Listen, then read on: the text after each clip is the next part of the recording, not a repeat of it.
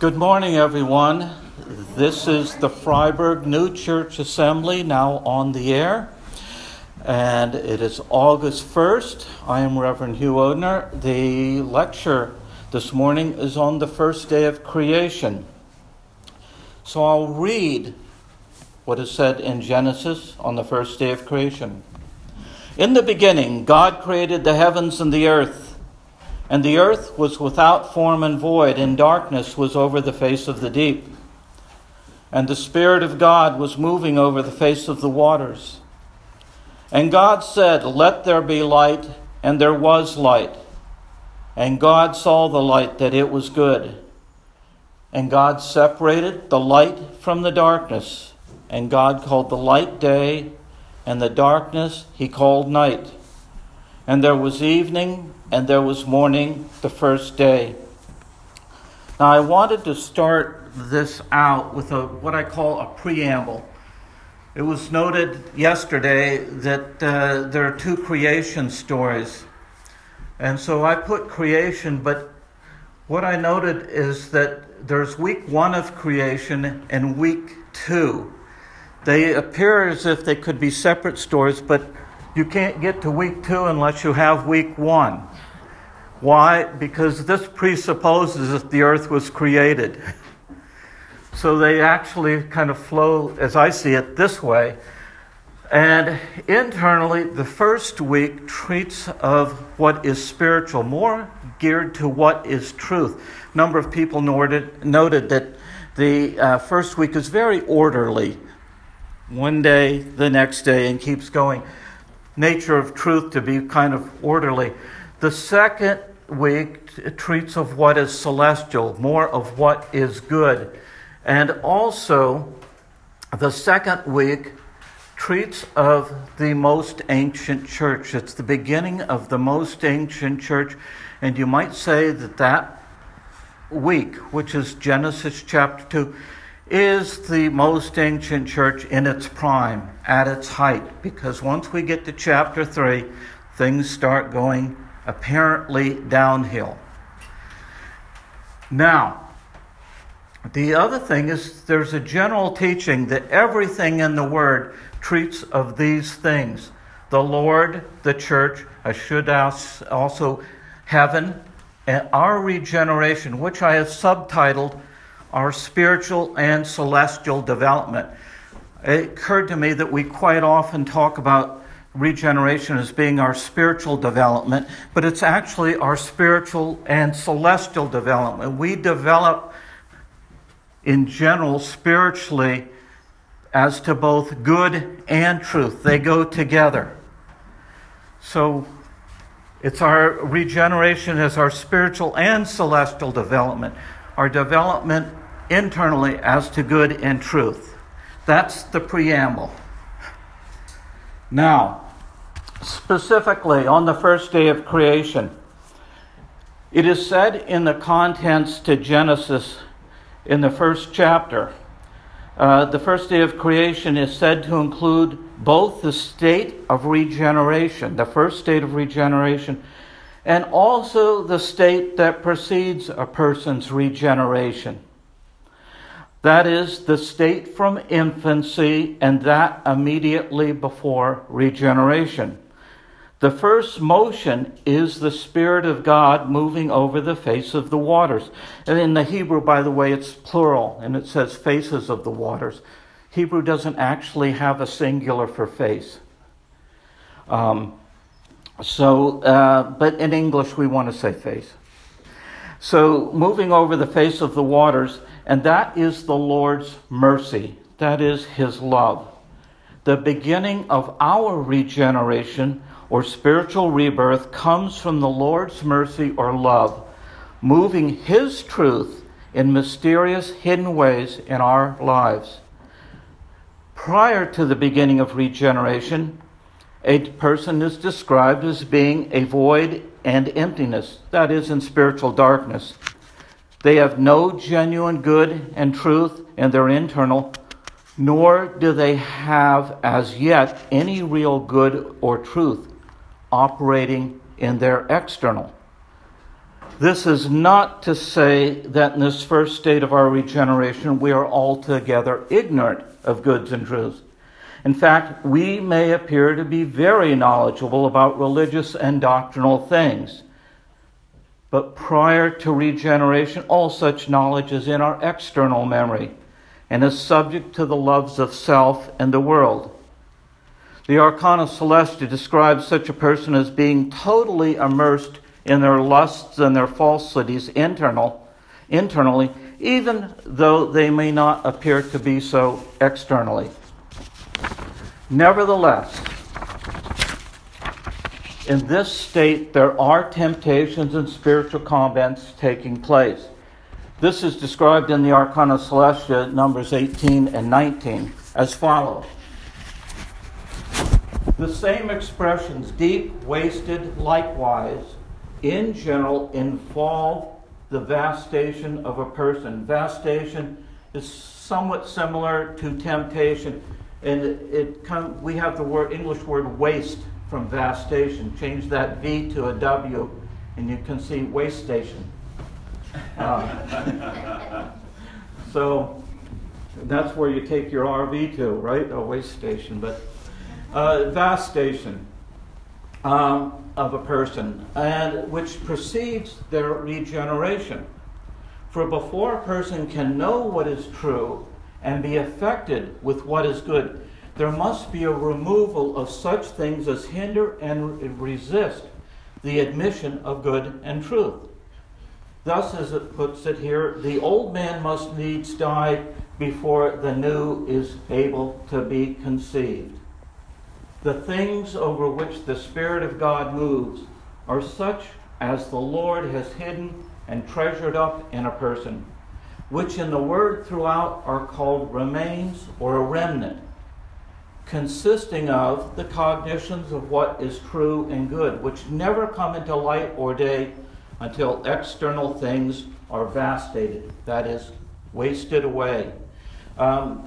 Yesterday we referred a little bit to cognitions. We don't use the word cognitions in English anymore. We use the word, however, recognize and recognition. And if you think about it, what is recognition? It's re-knowing. It's being reminded and bringing to mind something we already knew. A cognition is something we learn from experience. It says that the Lord stores up these cognitions as remains. Think of us and the little children. When they're young, they are learning things from experience. Those things are never forgotten. They're stored up. And they're in there. They're stored away by the Lord. Later on, certain states of innocence and peace and happiness are brought up again. And sometimes we experience this so that we are recognizing something we cognized in the past, something we learned from experience. So the Lord has stored up these remains within every person. These remains are the knowledges of good and truth and also affections for good and truth, which have been learned in a person's infancy and youth. These remains allow people, even the most evil of people, to live. For the influx of life from the Lord flows into these remains. I might mention that the Lord stores these up so deeply, we can't get at them. And it's a good thing we don't. Because we would try and mess it up. So, these remains give every person, the ability to be regenerated. The Spirit of God, which moves over those remains, is the divine truth, the Lord's divine truth. This divine truth gives the first enlightenment. Not the enlightenment of a fully regenerated person, but rather enough light so that a person can see something of their state and begin to act in order to change their state. And this is described in the Apocalypse Explained, 294, where it treats of Genesis chapter 1, verses 1 to 3. And it says, that previously there was no church because people were without good and truth, as signified by the earth was void and empty, and that they were previously in dense ignorance and also falsities, as signified by darkness was upon the faces of the deep. Their first enlightenment is signified by the Spirit of God moved upon the faces of the waters, and by God said, "Let there be light," and there was light. The Spirit of God signifies divine truth proceeding from the Lord, and to move upon the face of the waters signifies enlightenment. And the phrase, "and there was light," signifies the reception of divine truth. In the beginning, by the Lord's mercy in giving us the first enlightenment, all the work of regeneration has been on the side of the Lord. There has not yet been any reciprocal cooperation on a person's part. All the action so far is all on the part of the Lord, with no reaction on our part. So with us, the beginning of our regeneration is the Lord moving out of his love or mercy in our minds, stirring up these remains which we've had stored up from infancy. And at that point, we haven't yet really done anything. It's all on his part, and it's all out of his love to bring us closer to him. You can see this with the little children, who are really good examples of the Lord storing up remains.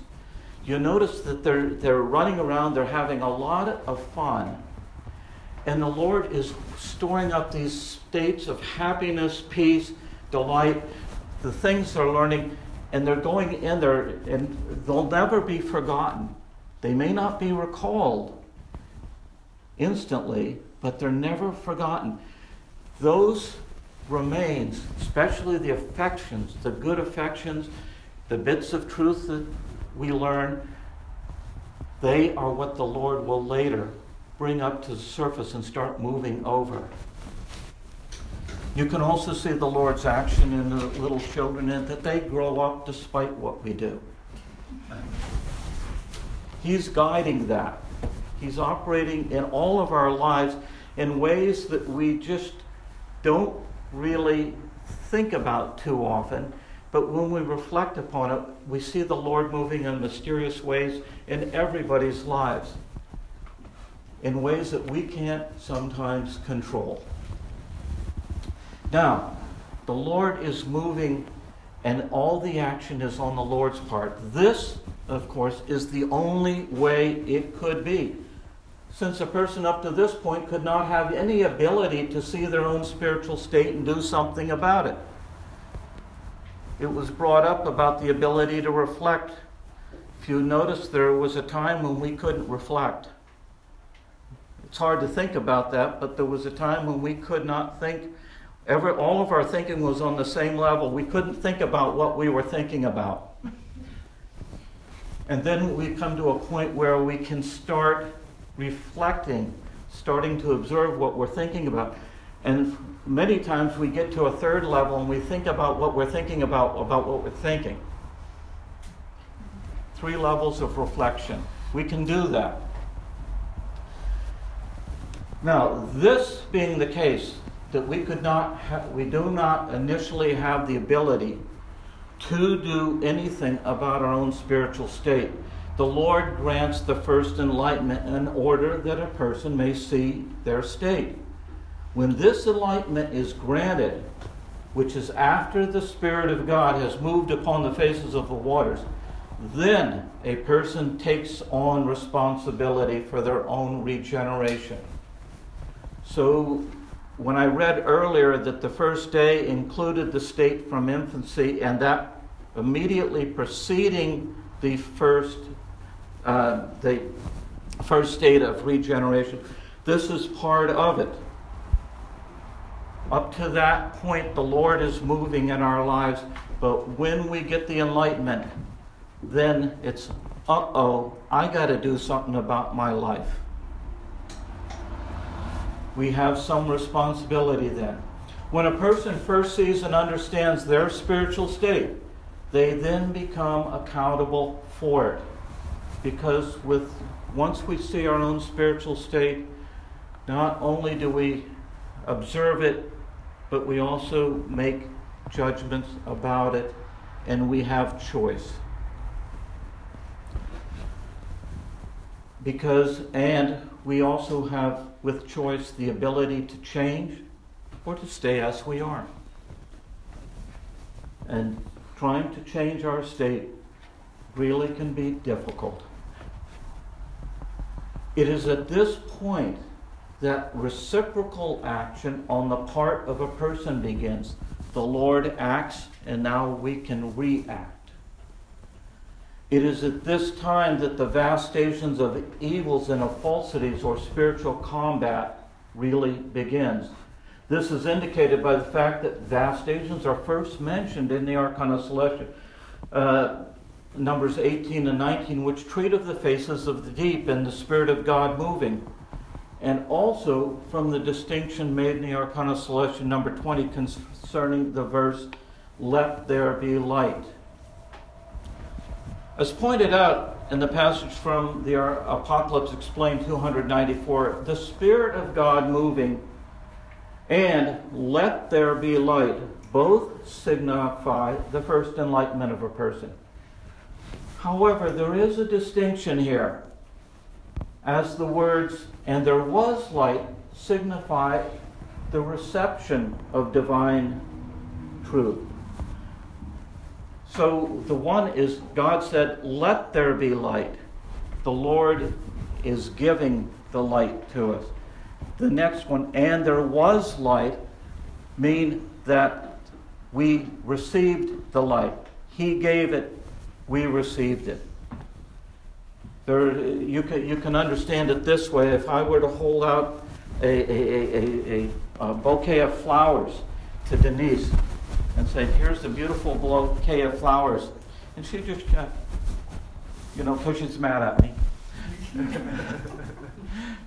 What am I left with? Holding a bouquet of flowers. But once she takes it, she's received it. And that's the same thing with what the Lord is doing with us. He is giving us the light. But on our part, we now have to say, "I'll take it. I'll receive it." And then, of course, we find out, oh, there's something connected with receiving that light. Now I got to do something with it. So, the person who is enlightened then shuns evils as sins, receives divine truth. On the other hand, those who receive that first enlightenment but choose to remain in their evils reject further divine truth.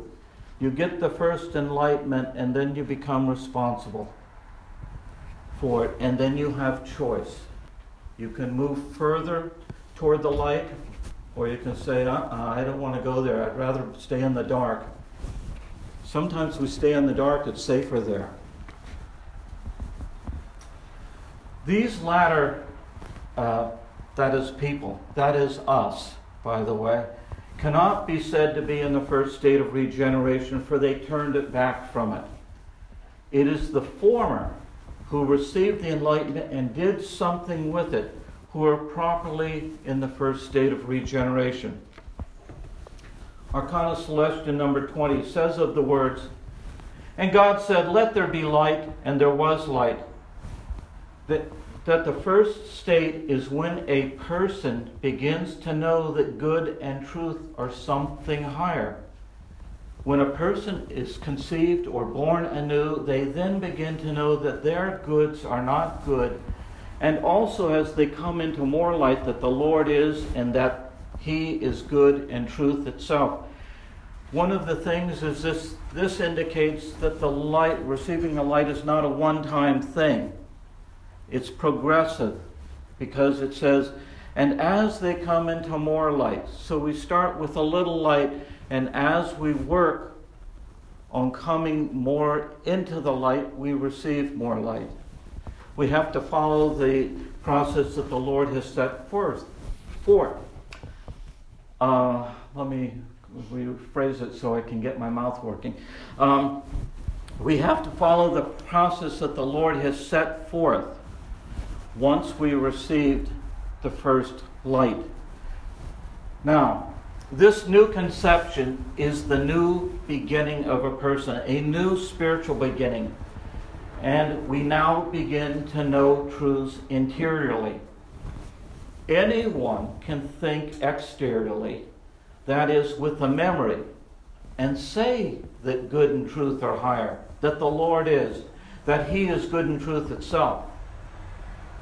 But unless a person is being regenerated, these truths are only words, because they are not interiorly believed. Indeed, even wicked and dishonest people may speak of God and truth in order to obtain power, honor, and fame. The word, by the way, the writings of Swedenborg speak quite often that among some of the worst of people are preachers. They know so much, and yet they misuse it. Not for their own spiritual development, but just for honor, power, fame, and income. And so that's the one thing. Just knowing is not enough. What really matters is doing something with what we know. So, the light which a person who is being regenerated now receives are the first truths of faith with that person.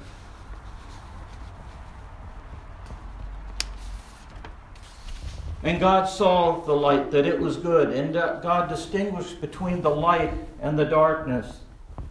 The light that came the first day signifies divine light, that in itself and in its essence it is divine truth, thus spiritual light that lightens the understanding. That God saw the light, that it was good, signifies that enlightenment and reception with them, or that is, with us. That the light was good. But darkness signifies light that is in the natural man, which is called natural light. Because this light, in comparison with spiritual light is like darkness. It's kind of the comparison that is sometimes used between the light of the sun compared to the light of the moon. They're both forms of light, but the light of the moon compared to the sun is relatively like darkness. Nobody gets blinded by looking at the light of the moon. You don't want to do that very often or for very long with the sun. The internal mind is first enlightened and is in light, but the external mind at this time is still in relative darkness, not as it was before the first state, yet in darkness relative to the internal. And this because the internal is still in opposition, or the external is still in opposition to the internal. Between these, there is a combat going on which will not end, unfortunately, until the seventh day, which is meant by a state of rest. So in the Arcana series, you've got those first 6 days of combat. They're all spiritual, by the way. More looking to truth and applying the truth. And then we get to the seventh day on which the Lord rested. In the Arcana, right in the beginning of chapter 2, the Lord rested. And then He gets busy again, because He is then making us fully celestial, making the most ancient church. Finally, wrapping up these days. There was evening and there was morning. refers to the change of state that has taken place. Evening to where there is no faith, and morning to when there is faith. Morning also has reference to every advent of the Lord. In this state, for the first time, the Lord has made his advent with a person and now dwells entirely within them. I'll rephrase that a little bit. In this state, for the first time, the Lord has made his advent within us and now dwells entirely within us. The one thing about some teachings about the advent of the Lord, it wasn't a one-time thing. The Lord makes his advent with every person who is approaching him and living according to his word. So he is making millions and millions of advents with us, and he is doing it many times throughout our life. So the Lord is born and reborn within our lives to the degree that we follow him and welcome his birth within our lives. Our spiritual rebirth, our regeneration, is the birth of the Lord within us. And it's not a one-time affair. It's not one day a year either. It can be every day in some degree. You know, just those little things when it talks about just a little thing. You have an opportunity to not do something nasty, you know, like not say that critical word that you were really, really wanting to say, but to say something kind or do something kind. That's a little bit of the birth of the Lord within us. We are following the Lord's truth. We are following the Lord's good. So, while a person in this state is still in great obscurity, considering that they are only in the first of the 7 days or states of regeneration, still they are in light, in contrast to the previous state of darkness. The Lord has now given his first light, and what happens is how we react to it. One thing I wanted to also point out about these states, just as the Lord's birth is not a one-off, one-time affair, the states of regeneration are repetitive states. We go through them throughout our life. It says that the angels are not regenerating, and yet they're always being perfected. And you can see that even within, there are states of evening and there are states of morning. Always in the word, the state of evening precedes. As I recall with the Hebrew idea of a day, is it starts in the evening, not with, like us, with the morning. It starts with a state of darkness and proceeds to a state of light. Our regeneration, our spiritual development does that also. We start with relative darkness and move toward the light. So these states, you go through them and then you say, I'm all done. No, you'll start over again. And with different things, I believe we can be in different spiritual things within us. We can be in different days. So that sometimes with one thing, if somebody presents a completely new idea and you've never heard it before, but you realize there's something valuable to it, that's like a new beginning, a new day. With other things, we get to a point and we say, I've got to deal with this one again for the 7th time. It's a repetitive state. And that is my talk. Thank you. Are there any questions, comments? Yes? Remnants and remains. I think you said their sources are cognitions and experiences when we're young, do any come from the spiritual world? They all come from the spiritual world. Okay. And they're not just things of knowledge. Cognitions, recognitions are things of the understanding. But there's also, it says, it's affections. Affections of good and truth. Those the importance of having states of happiness and peace are very, very important to our spiritual development. They are part of our remains too. Many of us, for example, sense of smell and hearing, they have correspondences. Hearing is to obedience. The sense of smell is to perception.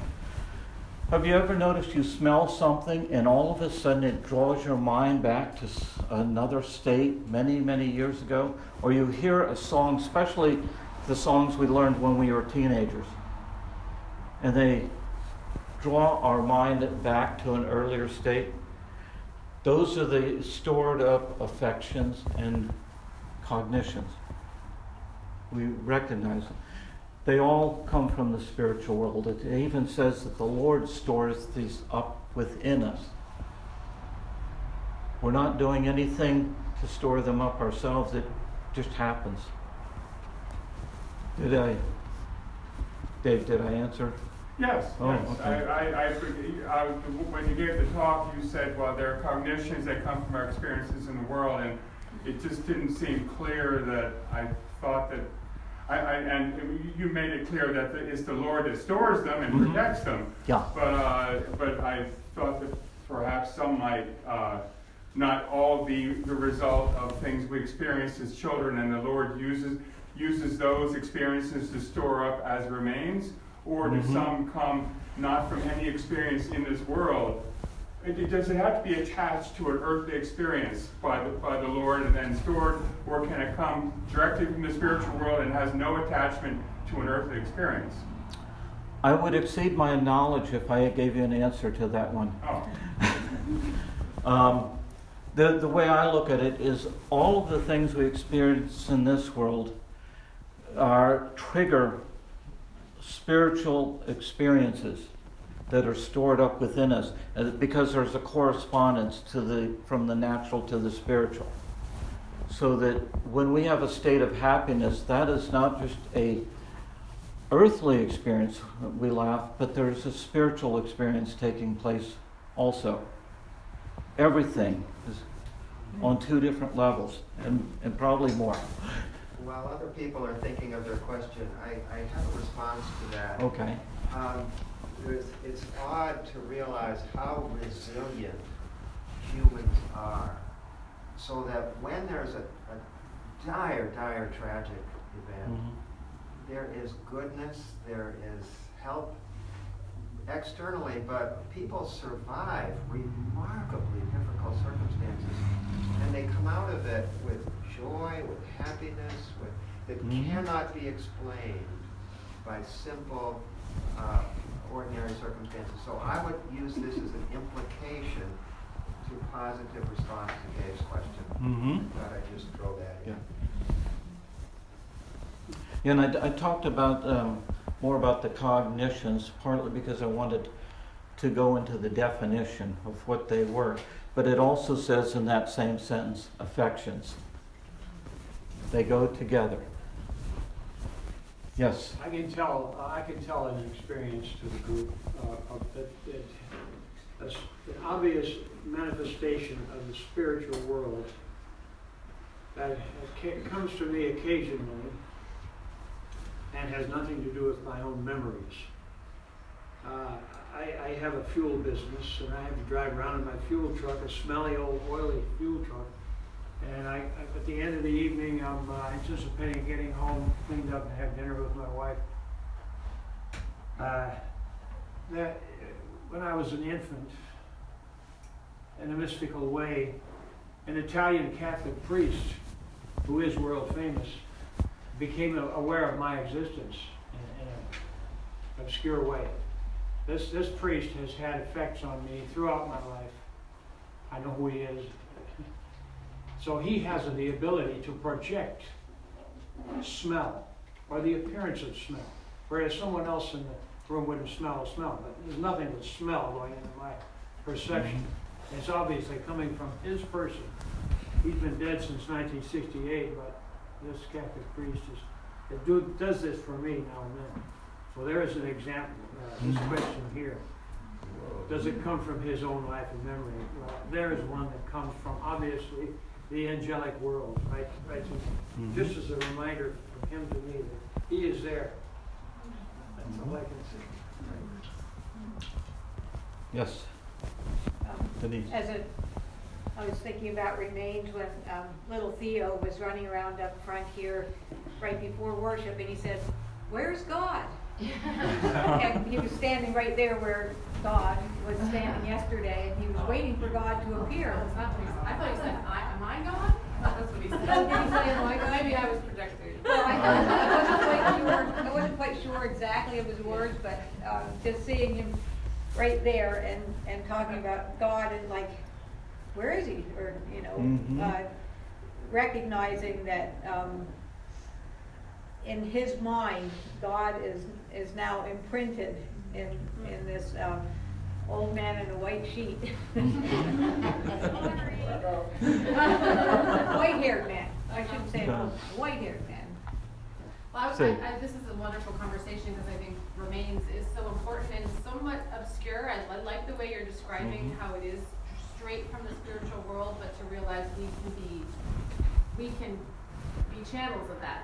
And it comforts me because not every little child gets to grow up with Martha Richardson teaching them about the word, you know, but they are cared for by God too. And I think that, and Gard's point that even in really traumatic experiences for little children, maybe God is working extra hard to make sure that they are protected with angels and wisdom, so that everyone has that deep store of goodness. Yeah. Everyone. And Nancy. This morning we went to swim.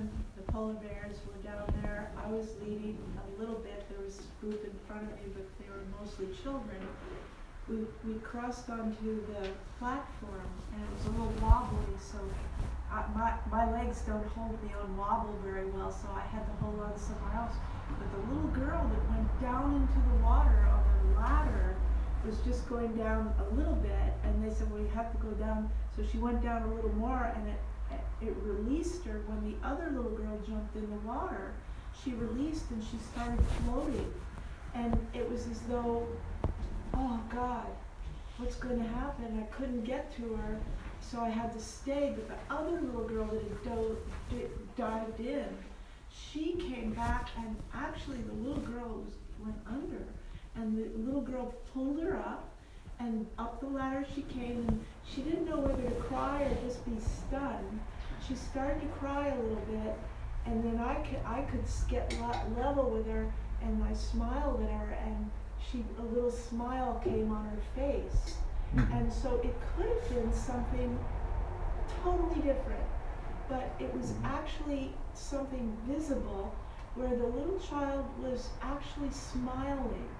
And I thought, wow, she went from ready to cry to a smile, and she was saved. And it was a literal thing that was right in front of all of us. So it was a very beautiful experience, but I felt so sad that, you know, somehow I wanted to get to her and I couldn't, but I just thought, it's gonna be all right, and the other little girl saved her. So it was just one of those. It wasn't, nobody took it as something very problematic at all, because everybody there had faith or something, that the realization that things were going to be all right was present. Oh, also, it was a team effort. It came out what? It was a team effort. It really was. Yes, people were working together. Yeah, the angels were present. Yes. Part two is what I was going to say.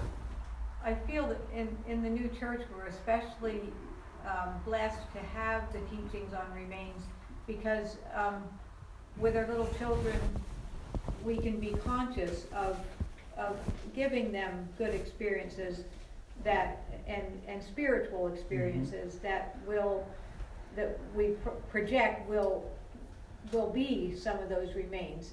And I think that every parent, knowingly or not, has that intuition that they want their babies to have that loving kindness and the nurturing that brings about a healthy disposition, but also brings about remains that they may or may not be aware of.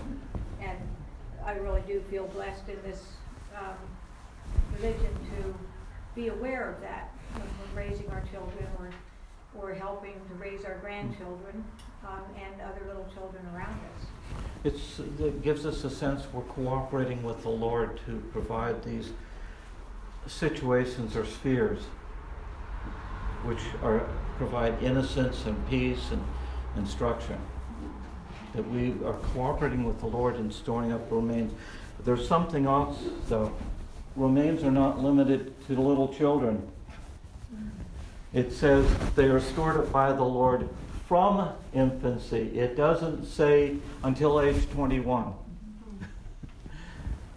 We are still receiving remains being stored up by the Lord, so that when you observe the little children, or while you're holding one and comforting them or hugging them, and you're affected by their state of innocence and peace, you're getting remains at the same time. The Lord is storing up those things.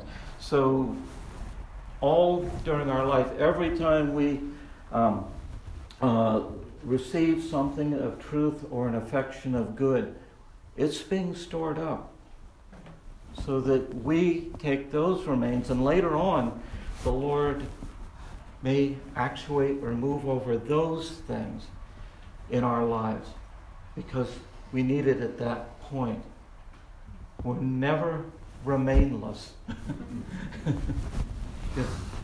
That just brought up the thought, what I've heard so many people say after they've been to Fryeburg or to Almont Camp is they carry that home with them. Mm-hmm. And it's what is stored up in them. And for some of them, it's the only church experience that they have because they go to all these different areas. And I love that idea. Yeah. I hadn't thought about that being a remain. I think of it as memory, but it's beyond memory because this is, as people say, it's a touch of heaven on earth. And it's got an affection to it, especially if they keep coming back. I think we're at the... We have 5 minutes. Oh, okay. I thought we ended at 10:15. Nope, 10:00. All right, so I need 5 minutes more of questions. Well, certainly, perhaps notable that the very, very first thing that happens in this biblical narrative is this birth, this creation of the spiritual, as you said it, and the celestial. So it's all good at the very beginning, which of course parallels the goodness of infancy. And maybe just to note that the implication and what is so obvious is it gets a lot more difficult. And there's more than one place where I think Swedenborg, we would find him saying, no one would ever go, or it would be impossible to go through this unless we had some foundation in goodness and love and protection and confidence and peace. So this is always a balance, or it's never not present, I could put it that way. So it's there in the beginning very strongly, just to note the beauty of that. And the poetry of the 7 days of creation in any translation is just gorgeous. Tour de force. Yeah. Suzanne. I'm just reminded that we've talked about the light and the darkness, that they coexist, and I think that I've been experiencing that very clearly with Zachary, who's 10 months old, and he's either really happy or he is miserable. And there is no in between. He's light or he's dark. So he's at that very beginning stage of that we grow up with, like Garth saying, that all that wonderful goodness and light that's there also has its corresponding not there side in ourselves when we're little. Yeah, it's in one sense so nice when we could be in a state that it seems like it's just all light or it's all darkness. It sounds very appealing. And then we get older and we realize it's not so simple. And nor should it be, because there are different degrees, different sub-states within each state that we need. But it's nice that, as we were talking yesterday, I just kept thinking, and I mentioned that song, you know, Toyland, Toyland, beautiful girl in Boyland, but once you pass its borders, you can't go back again. But yet we can, because we get these remains stirred up. The little child affects you, and you're right back for a little bit with the state of innocence and peace that you experienced with yourself. One of the things also I want to stress, the creation story takes place within us, with each of us. And so when you read these things, even in the